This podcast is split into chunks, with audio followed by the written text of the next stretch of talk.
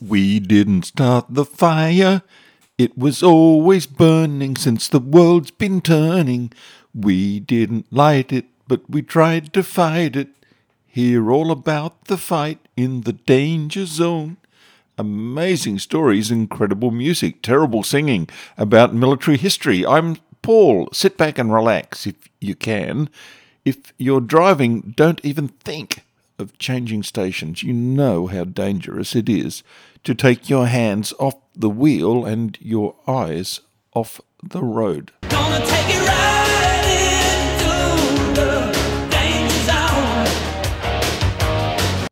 Toward the end of his life, Henry Ford was talking to a young kid by the name of John Dahlinger, and more about him later in the program.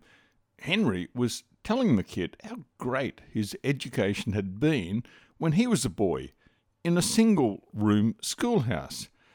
The kid listened to this stuff and then said, But, sir, these are different times. There is the modern age, and Henry cut him off before he could finish. Young man, I invented the modern age. Now, I know if you're like me, you're thinking, what an arrogant asshole. But the problem was, he was right, and what a character Henry Ford was. Henry Ford was an outstanding industrial genius and an outstanding weirdo. He hated cows. In all seriousness, he said, The cow must go. He believed the Jews had invented jazz as part of a race wide campaign to corrupt and then dominate America. In 1915, he chartered an ocean liner before America had entered the Great War filled it with intellectuals and journalists, sailed for Europe with the aim, as the New York Times headline announced, Great War to end Christmas Day, Ford to stop it. He famously said that history was bunk, and then he spent the last part of his life building a vast museum devoted to American history on some empty acreage in Dearborn, Michigan, near his main Ford factory. His picture was on Adolf Hitler's desk. He was Adolf's pin-up boy. Henry Ford was born on 30 July 1863 in Greenfield Township, Michigan. He was born just a few weeks after the decisive Battle of Gettysburg in Pennsylvania that marked the beginning of the end for the southern states of America in the American Civil War. Henry's dad owned a large farm. Henry had to help on the farm and he found that something that he didn't really enjoy. He wanted to try and reduce the physical complexity of it. In 1878, when he was just 15, his father gave him a pocket watch. Henry pulled it apart, put it back together again, and then he started to make money repairing people's watches around the area. He built his first steam engine that same year. The next year, he got his first job working as an apprentice machinist in Detroit for three years. He went back home to the farm, got a job with Westinghouse as a steam engine repairman. In 1888, at the age of 25, he married Clara Bryant. The marriage lasted for 60 years, the whole of his life. Clara was the rock behind Henry, and he called her the believer. In 1891, Henry returned to Detroit and got a job with a man he idolized, Thomas Edison.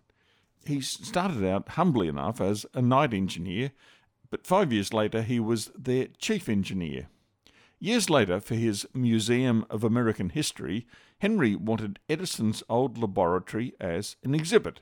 He bought the building, had it uprooted, and moved to his museum, together with seven carloads of New Jersey dirt on which the building had stood. While he was working at Edison's, he developed a vehicle that he called the quadricycle. It had four bike wheels, a light buggy frame, and it was powered by a two cylinder, four horsepower gasoline engine.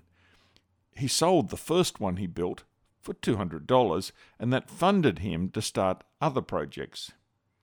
He left Edison's in 1903 with his life taking a turn that would see the whole world changed forever.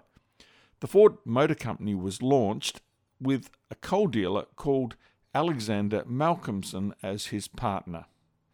Other people were making cars then. They were making them for the luxury end of the market. So, in 1907, a Packard Grey Wolf two seater sports car cost 10,000 US dollars. A nice suburban house at the same time sold for around $2,000. But Henry didn't want to go down that road, as it were. In 1908, Henry launched the sort of car he wanted to be making, the Model T. It sold for $825. Henry wanted everyone to be able to buy his car, and they could, and they did.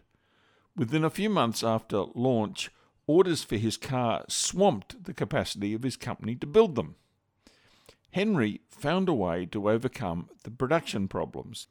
He set up the first assembly line. The year was 1913. At Ford's assembly lines, workers stood still. Each performed one small motion, tightening three screws, twisting on a hubcap, as the developing car rolled past. This was the first true mass production line. Until then, the employees had moved around from one task to the next. A lot of time was lost. By the end of the line for the Ford T, one car was rolling off the production line every minute. In 1914, Henry doubled his workers' wages to the then unheard of sum of $5. This let the same people who built the cars be able to afford to buy them. The destination of those moving lines became clear mass consumption, the middle class, the modern age. In 1926, he reduced the working week from 48 hours to 40 hours. By 1918, one half of the cars in the United States were made by Ford. In 1919, Henry and his son Edsel bought out the minority shareholders. Ford was the only company of a similar size whose shares were not traded on the stock exchange. Ford only went to the stock exchange in 1957. This gave Henry a lot of advantages over his competitors and exposed one of the things that he hated. The next major step for Ford was opening up the Ford River Rouge factory. Vehicles made there were built with parts sourced from a supply line entirely owned by Ford. Because Ford was owned by the Ford family, it did what no other company listed on the stock exchange could do it reinvested profits back into manufacturing. It had no shareholders to please and no dividends to pay. When Ford said it put production over profit, it meant it. While General Motors was putting back about 52% of its profits into manufacturing, Ford was putting back 99.99%. Ford said that he rejected the idea of running his company for the shareholders. He rejected the profit motive as the force that drove his business. He said his business was there to produce for consumption and not profit or speculation. His take on the relationship between capital and labour was unique. He said that in his view it was utterly foolish for capital and labour to think of themselves as groups. They are partners. Given Hitler's admiration for Henry Ford, and more about that shortly, his ideas were taken up by Albert Speer, the gifted architect who turned himself to improving German armament production during the latter part of World War II. He brought about a miracle. One of the keys to his miracle was to ensure that labour and management had regular meetings which perfectly synchronised what they were doing so that both Labour and management were working passionately towards the same goal of realising their full potential. This was the model that Henry Ford had started. Most of the Western powers continued with the old model of confrontational industrial relations, but in many ways they weren't nearly as successful as what Henry Ford and then Albert Speer were. In 1918, Henry Ford purchased his hometown newspaper, the Dearborn Independent. A year and a half later, he began publishing a series of articles about a vast Jewish conspiracy infecting America. There were 91 articles in the series. The Dearborn Independent was distributed through the Ford network in America. Some dealers would put a copy of the latest The Dearborn Independent in your new car when it was delivered to you. Ford had those anti Semitic articles bound into four volumes, which were called The International Jew. He distributed half a million copies to his vast Ford network of dealerships and subscribers. As one of the most famous men in America, Henry Ford legitimized these racial ideas that otherwise would have been given very little airing. Henry Ford also republished another famous book at the time called The Protocols of the Elders of Zion. It was what today we'd call fake news. It was originally written in Russia. It claimed that there was an international Jewish conspiracy. It told the story of a group of Jews getting together and planning everything bad that had happened in the world the Great War, the Great Depression, you name it. The world was controlled by this little cabal of Jews. The Dearborn Independent republished this fake book, believing that it was real. The Hammer, a Volkisch Nazi folk, the Aryan race printing house, published right wing racist stories, and it translated Henry Ford's International Jew into German. The first volume of De Internationale Jude appeared in Germany in the summer of 1921. By 1925, Hammer was advertising the 23rd edition of the two volume work by the eminent American industrialist and social politician Henry Ford. In 1925, Ford Motor set up shop in Germany to avoid massive German import duties on cars. At first, they set up in Berlin, and then in 1933, Ford built a large plant in Cologne, which became its headquarters in Germany. But with the worldwide economic depression, the Great Depression, biting, the factory was closed just a few weeks after it opened. But fate was about to change the fortunes of Ford in Germany with the appointment of Adolf Hitler as the new Chancellor in 1933. Henry Ford had a great admirer and did his book, De Internationale Jude, The International Jew, come out in its German translation at exactly the right time. One of its early readers in Germany was a former German army corporal named Adolf Hitler. In 1921, he became chairman of the newly formed National Socialist Party, the Nazi Party. In Mein Kampf, written in 1923, Hitler singled Henry out for praise. He said, It is Jews who govern the stock exchange forces of the American Union. Every year makes them more and more the controlling masters of the producers in a nation of 120 millions. Only a single great man, Ford, to the fury still maintains full independence. After World War II, during the Nuremberg trials, Baldur von Schirach said, The decisive anti Semitic book which I read at that time, in the book which influenced my comrades, was Henry Ford's book, The International Jew. I read it and I became an anti Semite. In those days, this book made a great impression on my friends and myself because we saw in Henry Ford the representative of success and also the representative of aggressive social policy. Hitler admired Henry so much that he even kept a life sized portrait of Henry Ford in his office, right next to his desk. Hitler said, I regard Henry Ford as my inspiration. Ernest Liebold, the German secretary of Ford, was a German American. He'd been a close confidant of Henry's since 1910. He was also a very keen supporter of the Nazi Party. On 31 January 1938, Liebold wrote to Otto Meissner, the chief of staff at Hitler's chancellery on the fifth anniversary of Hitler coming to power. It is five years ago today that the present German Führer became German Chancellor, and the past five years have seen a definite advance in German progress. It is for this reason that I am writing to express my congratulations with the hope that the progress you are making may continue.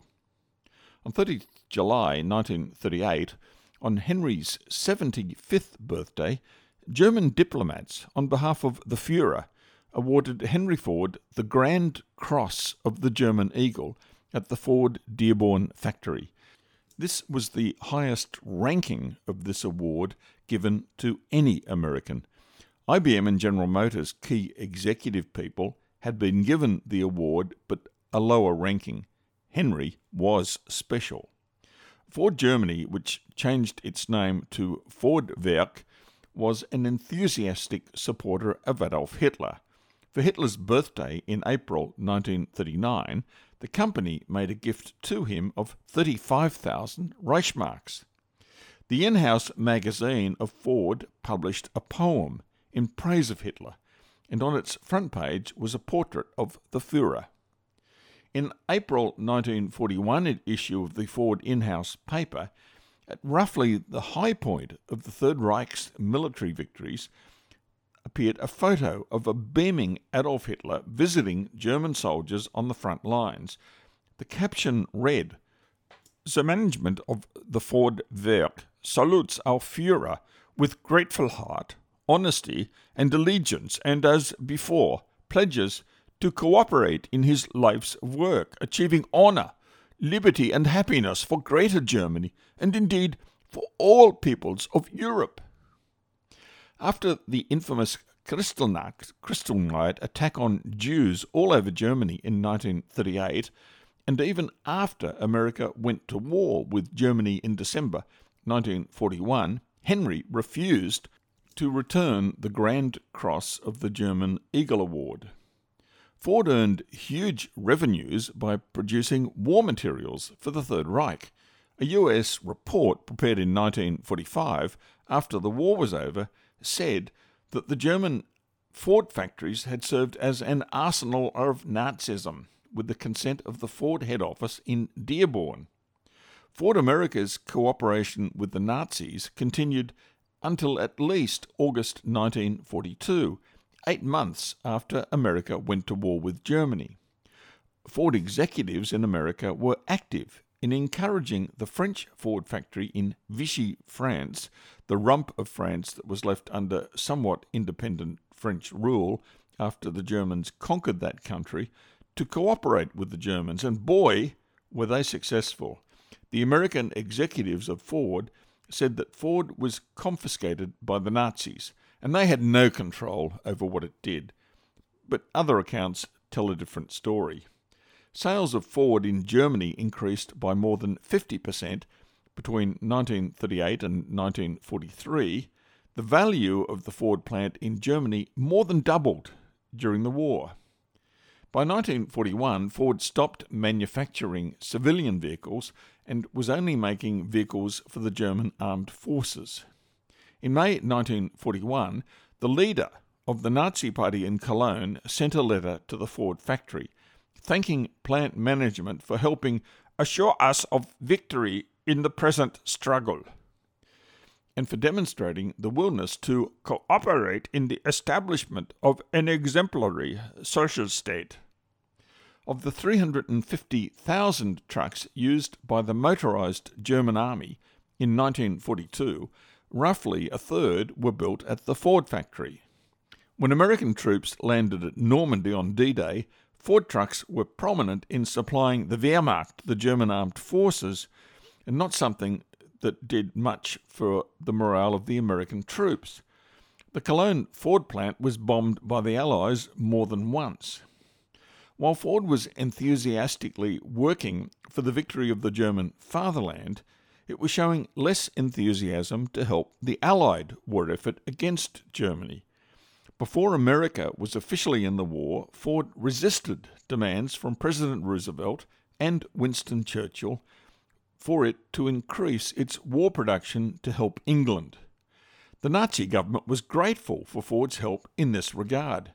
Heinrich Albert, on behalf of the German government, wrote to Charles Sorensen, the Ford production chief at Dearborn in July 1940. The letter said, The dementi of Mr. Henry Ford concerning war orders for Great Britain has greatly helped us.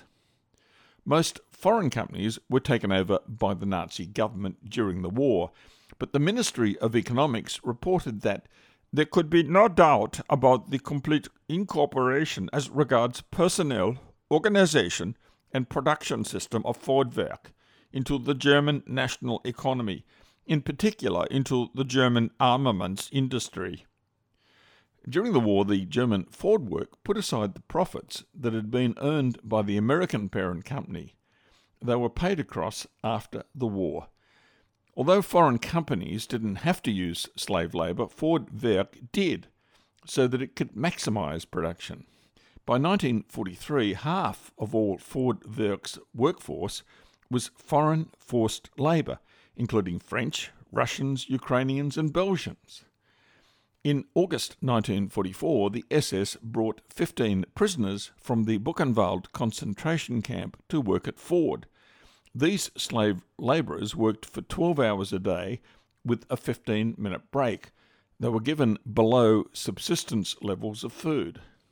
Ford certainly did what it could to help Adolf Hitler win the war, but it wasn't enough. So let's get over to the other side of the pond, as the people who share the Atlantic call it, and look at one of the most amazing production line stories ever, an accomplishment that I think only Ford could ever have achieved at the time. On 26 May 1940, President Roosevelt made the most amazing announcement ever. Had he gone mad? In the next 12 months, because the war that is going on in Europe is going to engulf America too, we have to make 50,000 combat aircraft. That was more planes than America had made since the Wright brothers' flight at Kitty Hawk in North Carolina in 1903. And then he said he wanted the aviation industry to back up every year after that to make the same number of aircraft. When he made his broadcast, the Americans had just 3,000 warplanes, and most of those were out of date. One of the key types of planes the Americans wanted was long range, four engine heavy bombers. One of them was the Consolidated Liberator B 24 bomber. The War Department wanted Ford to be one of the manufacturers of this bomber. Now, the average car at the time had 15,000 parts and weighed 1,360 kilograms. The B 24 was 21 metres long. It had 450,000 parts, 360,000 rivets in 550 different sizes, and it weighed 16,000 330 kilograms. No one had ever produced anything this big on an assembly line. Everyone knew that wasn't possible. Ford's production chief, Charles Sorensen, the man congratulated by the Nazis, cast iron Charlie, knew that he could make such a production line work. He'd supervised Ford's River Rouge factory, which made 10,000 cars a day from raw materials to finished products, one car a minute. In January 1941, Sorensen went to the Consolidated factory at San Diego with Edsel Ford, then the president of Ford, Henry's only son. And what he saw of the consolidated production methods didn't impress him, not one little bit. He saw them making the bomber as a custom made product, no two planes were exactly the same. He and Edsel went back to their hotel, the magical Coronado Hotel, where Marilyn Monroe, Jack Lemmon, and Tony Curtis, after the war, filmed the greatest classic movie comedy ever, Some Like It Hot, a great old style American hotel. Sorensen stayed up all night and cracked it. The government wanted to break up production through a number of different plants. Sorensen bluntly said to them, We'll build the whole plane or nothing. and we'll make a new B 24 every hour. Yeah, as if. And what a schmozzle it was trying to get the plans to build this aircraft. The first thing Ford found out was that the plans for the plane weren't complete. For Ford to build it their way, they had to build 1,600 unique machine tools. Parts had to be ground to a tolerance of thousandths of a centimetre, and that had to be repeated over and over and over again. Sorensen built a new factory for this job at a place called Willows Run. Now remember that name because it became the butt of cruel jokes when things didn't go as smoothly as Ford had hoped. Albert Kahn, who designed the Rouge River plant, was called in to design this new factory. Construction began in April 1941, and the factory was completed three days before the Japanese attack on Pearl Harbor, just over six months. The factory was 915 metres long, 390 metres wide at its widest point. The factory's internal area was 33 hectares. Its floor area was 20% bigger than the floor area of the entire Empire State Building. Getting production up and running proved difficult. It was 12 months before the first 56 planes were made, and they weren't the best quality. The joke made of the name where the factory was located, Willows Run, was changed by its critics to Will It Run. It didn't look encouraging. Getting people to work in the factory wasn't easy. The factory was a long way from Detroit. People didn't want to spend that long travelling. A lot of workers were being drafted into the American Armed Forces too. Housing had to be built for the workers. Most of the workers had never built a plane in their life. Ford built the Aircraft Apprentice School near the factory to train farmhands, secretaries, housewives, school teachers, and grocery clerks in how to build a massive four engined bomber. 8,000 students a week completed the course. If you're woke and you love diversity, well, you found it at the Willows Run factory. Hell, you probably even know the name of one of the workers at the factory rivet gun operator Rosemary Will from Pulaski County, Kentucky. They pulled her to one side one day and used her in a promotional film that showed the women of America getting behind the war effort. Everyone knows her. She's Rosie the Riveter. 200,000 Southerners flocked to Michigan looking for factory jobs. After the horrors of the Great Depression, hundreds of them bought their first pair of shoes ever when they arrived. By mid 1944, the factory was turning out one plane every hour, just like Sorensen had boasted. The Ford plant alone produced as many B 24 Liberators as three other factories that were also building the same plane. With the end of the war, production stopped, the factory closed down. It was reopened from time to time to put to other uses. Willow Run became an airport. A former B 24 bomber pilot in the 376th Bombardment Group opened up America's first airport car rental business there. His name was Warren Avis. His business today is known as Avis Rent a Car. Right now, today, the factory is being used in a joint effort by a number of companies to develop driverless cars, so the factory still continues to have a relevance. Towards the end of his life, Will Rogers, a famous American figure and wise man, said to Henry, without a hint of his customary folksiness, It'll take a hundred years to know whether you've helped us or hurt us, but you certainly didn't leave us where you found us. Oh, yeah, John Dahlinger. I said I'd tell you who he was. Well, Henry's wife of 60 years was faithful to him, but it seems that Henry took a mistress, who he was faithful to his whole life as well. Her name was Evangeline Coate, a lively, spirited, French Canadian lass. She was exceptionally well looked after by Henry and bore him a son, John Dahlinger.